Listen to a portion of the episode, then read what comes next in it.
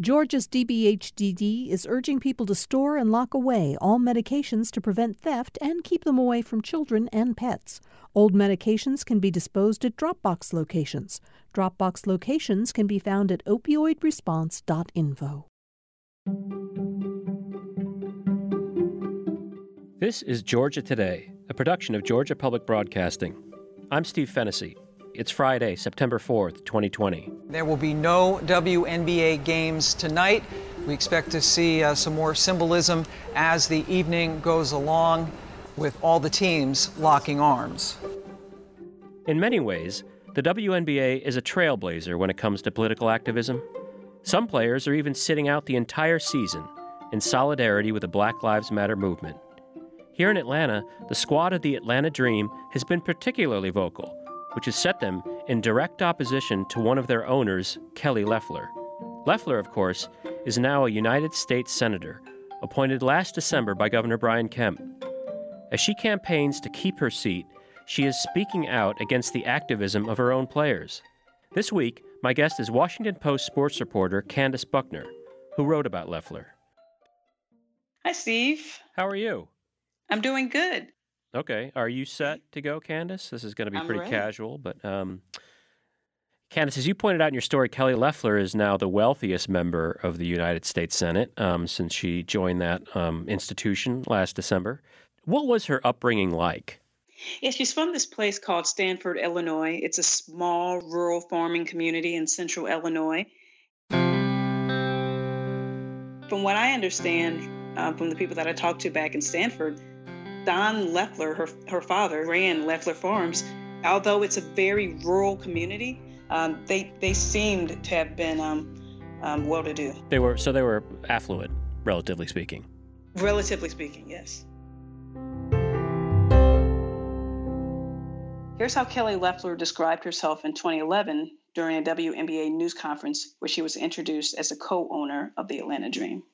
I, I played basketball in high school, and if you knew me back then, I was shy, braces, glasses, scrawny. I, you know, I just I lived on a farm, and athletics were a way for me to have a view into a bigger world, to set a goal, uh, to, to accomplish something, and to have a vision outside of, of a relatively small world.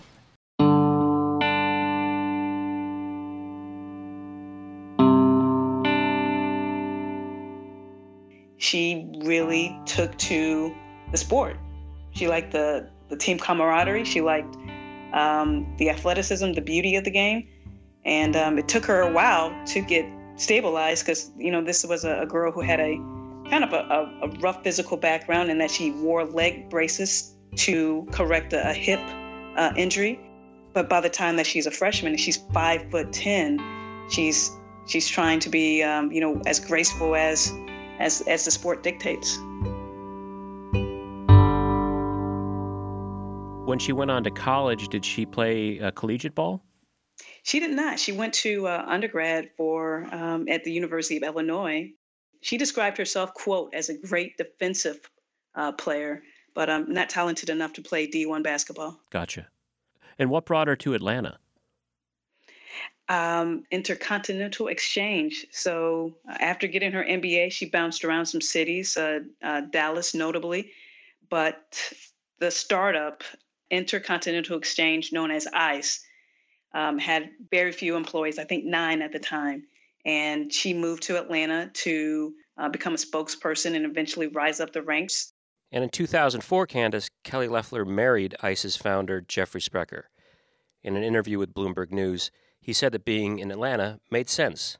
There's an ethos down here. There's a southern charm that really does exist uh, in the business community as well as with your neighbors, and uh, people that are here love it. And I found that I've been able to, you know, take this little company and build it into a Fortune 500 company uh, by attracting people to come live and work in Atlanta. The company is rising. It eventually acquires the New York Stock Exchange for $8.2 billion. A 220 year old financial institution is being bought by an upstart kid of a company from Atlanta, the Intercontinental Exchange, or ICE, a derivatives trading firm founded only a dozen years ago. And um, that's the origin story of Kelly Loeffler. In the last few years, as uh, Jeff Sprecher and Kelly Loeffler became more and more prominent in Georgia circles, because neither of them are Georgia natives, uh, it became apparent that they were starting to get more active politically. They gave a lot of money to Mitt Romney's campaign back in um, leading up to the 2012 election. No, that's correct. Um, this is a man that participated in a Black Lives Matter march. Hey, Senator, why is it important for you to be out here today? We need a voice against racism. We need many voices against racism and against brutality. We need to stand up and say that Black Lives Matter.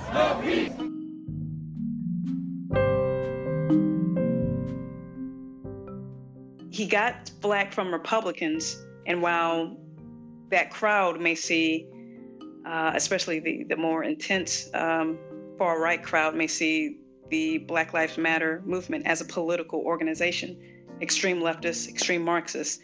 Um, Mitt Romney just saw the statement that Black lives should matter, and he participated um, in supporting that. And this is um, you, you, you rewind eight years ago, and this is the, this is the person that Kelly Loeffler was supporting.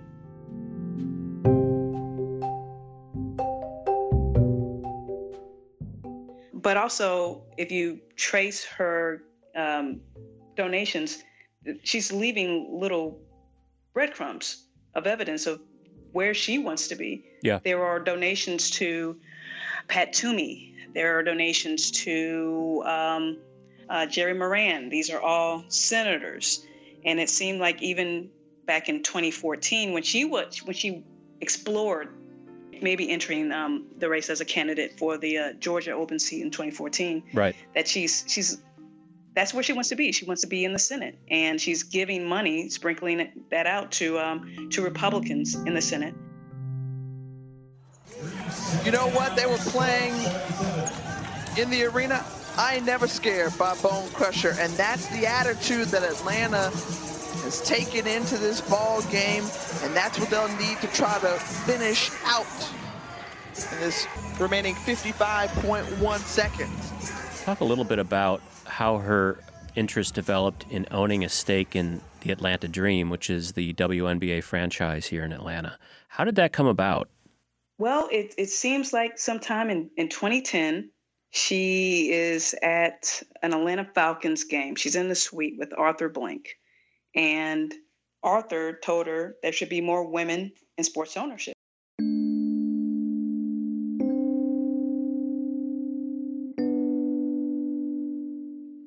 around that time, the dream, it's uh, having some, it's a young fledgling franchise. Right. Having some success on the court, but losing money off of it because right. it can't draw fans. You know Atlanta fans. Oh, yeah. Very fickle. so, so, yes. And so she goes to a game in 2010 and they're thinking, okay, maybe we can get her company to invest in us. Maybe she can be a season ticket holder. We don't know. We just need her money but she goes a step further and she joins the ownership team with Mary Brock.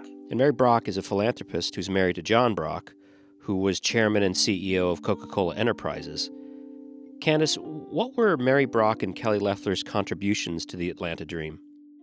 They total one million in 2011 to um, to join this ownership group and try to really build up this franchise as a leader in the WNBA and um, become this, this force in Atlanta. If you go to a dream game, you see what it's all about. It's exciting. Here's Kelly Loeffler in 2011 during a WNBA news conference. And to be a part of that is just very exciting, particularly for a basketball fan. And uh, to be able to give back to the city of Atlanta, where I, am obviously not from Atlanta, but I'm very proud to call it home and, and wanted to find a way to get more involved.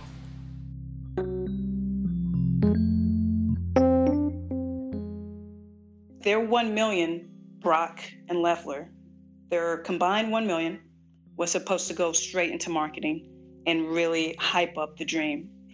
Uh, problem is, it's very hard outside of Seattle, maybe in Minnesota. It's very hard to have a W franchise and really build a strong fan base. Uh, they needed like 8,000, when they were in the Phillips Arena, they needed 8,000 people average to to basically break even to make a profit.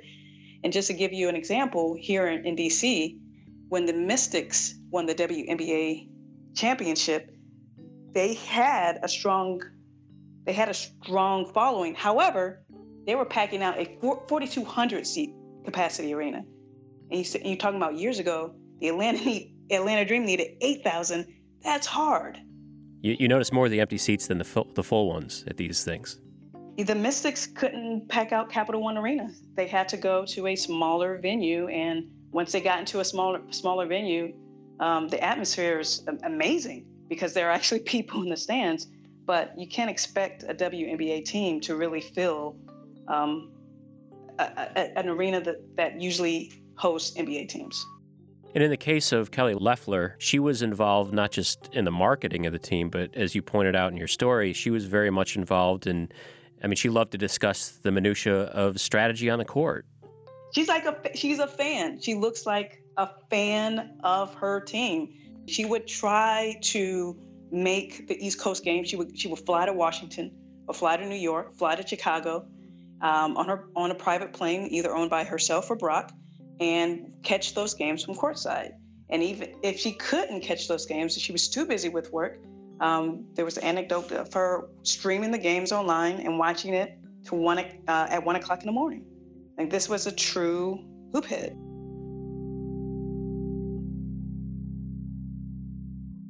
So let's go back to last year when Senator Johnny Isakson announces that he's going to retire early from his Senate seat for health reasons, which creates this this opening that has to be filled by Governor Brian Kemp.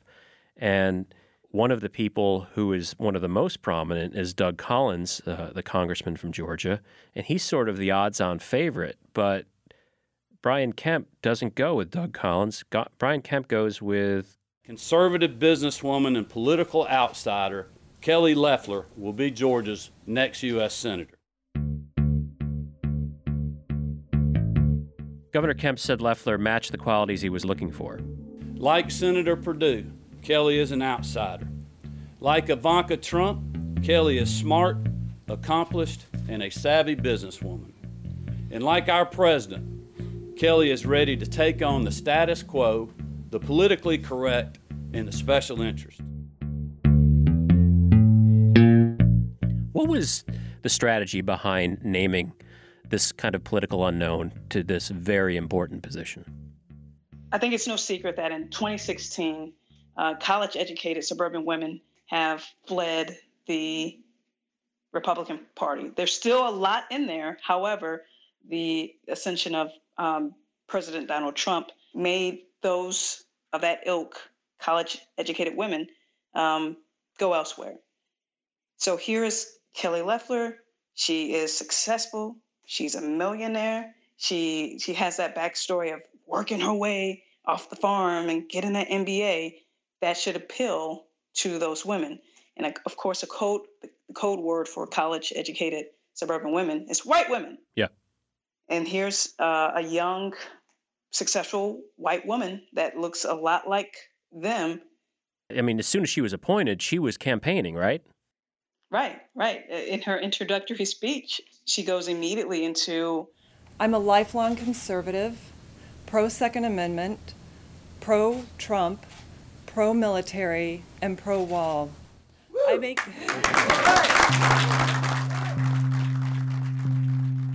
uh, she was a fiscal conservative.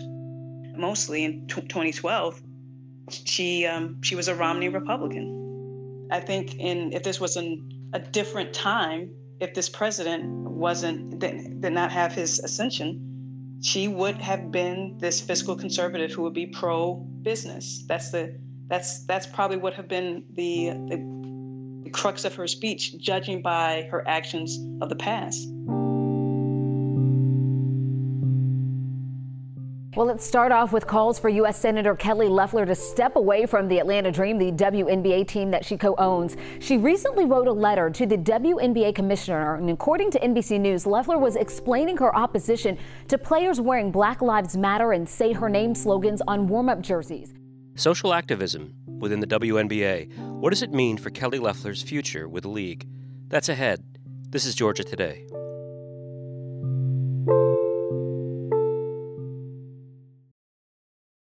This is Georgia Today. We're talking about Kelly Loeffler and how her campaign to keep her United States Senate seat has angered and alienated players on the Atlanta Dream, the WNBA franchise of which she's a co owner. And I'm talking with Washington Post reporter Candace Buckner. She reports on the intersection of race, gender, and diversity in the world of sports. How did Senator Loeffler react to this sort of growing political activity among the players on her team? She wrote a letter to the commissioner um, stating that she disagreed with the league's uh, acceptance of what she deemed, uh, you know, a political movement, Black Lives Matter.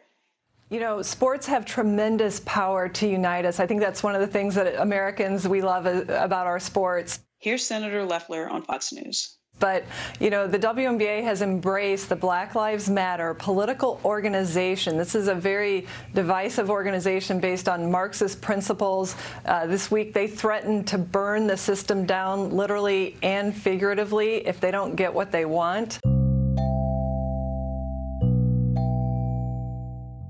She's very much politicizing this moment. This whole entire moment is a gift to her. Black Lives Matter on a, on a basketball court gives her the opportunity to, to say to her base, speak to her base, I stand against this.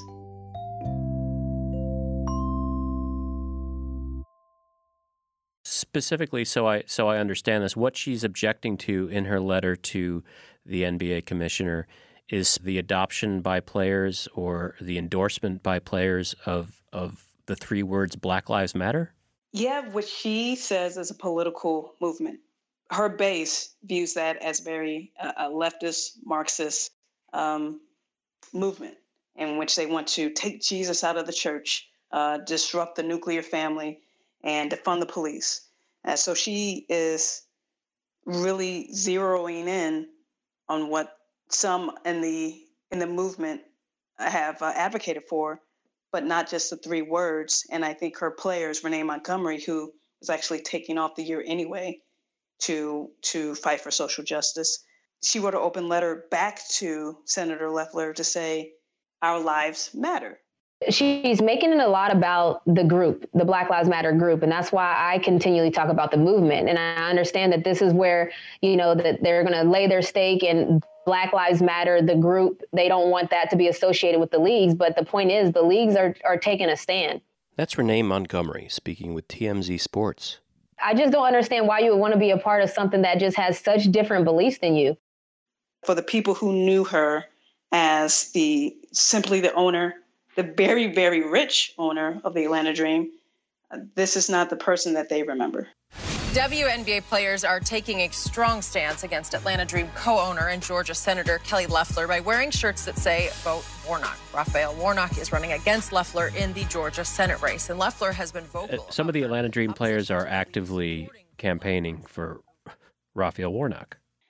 On Fox News, Senator Loeffler was asked about WNBA players campaigning against her this isn't about playing basketball it's about playing politics and it's it truly is about politics um, look everyone has a right to to choose who they want to vote for but because i stood up for our American flag suggested that we replace uh, that with, uh, you know, the, the divisive idea of this political organization, Black Lives Matter, not the statement. We all agree with the statement, but this political organization that wants to defund the police. It was the biggest chess move that um, that I could think of because, of course, Raphael Warnock is the Democratic uh, contender in this race. The WNBA does not have the uh, it has, is a very niche, um, fervent fan base, but it does not have the the mass appeal that uh, the NBA has. Well, well, maybe it does in this in this sense because since the players wore those Vote Warnock shirts, uh, the next day the Warnock campaign raised more than $150,000 online and added more than 3,500 new grassroots donors and grew his Twitter followers by nearly 3,500. So not only does the Atlanta Dream, the WNBA, its players have a platform, I think it's getting amplified and it's getting stronger day by day.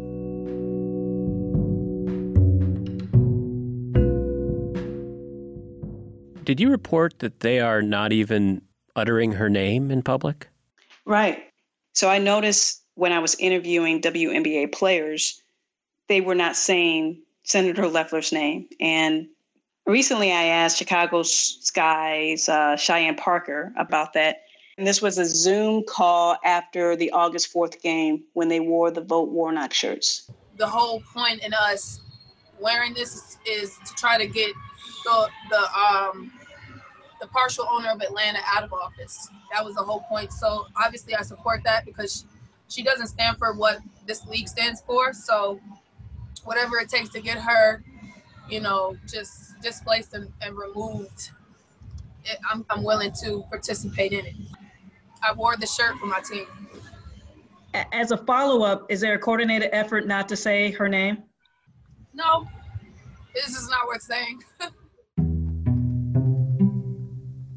On CNN in July, WNBA Commissioner Cathy Engelbert was asked if Kelly Loeffler should maintain her co ownership of the Atlanta Dream, and she had this to say.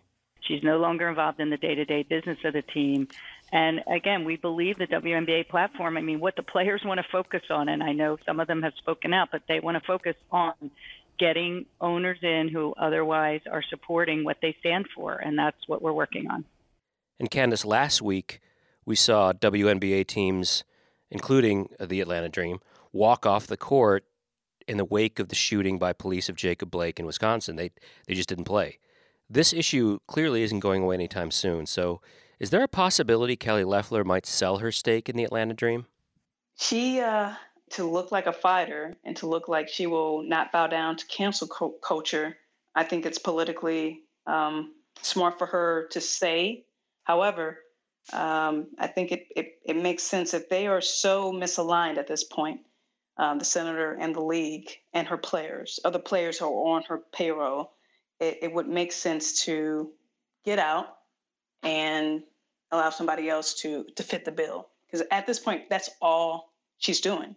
She hasn't communicated with the players um, since they've been in their bubble in Bradenton, Florida. Um, she, she has she did not reach out to Renee Montgomery when she asked to um, have a conversation about you know this disagreement. And she's not she's not active in any she, this was a hands-on owner and she is no longer active in the day-to-day um, uh, dealings of, of, of the team. So she says she's not going to sell but at this point it would just make it would make sense right?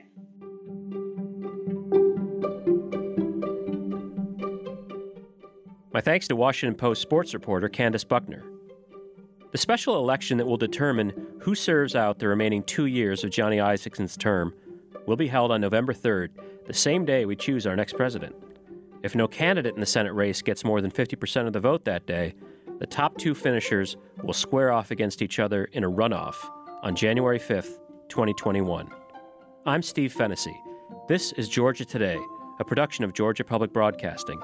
Our show is available at gpb.org slash Georgia Today or anywhere you get podcasts. Sean Powers is our producer.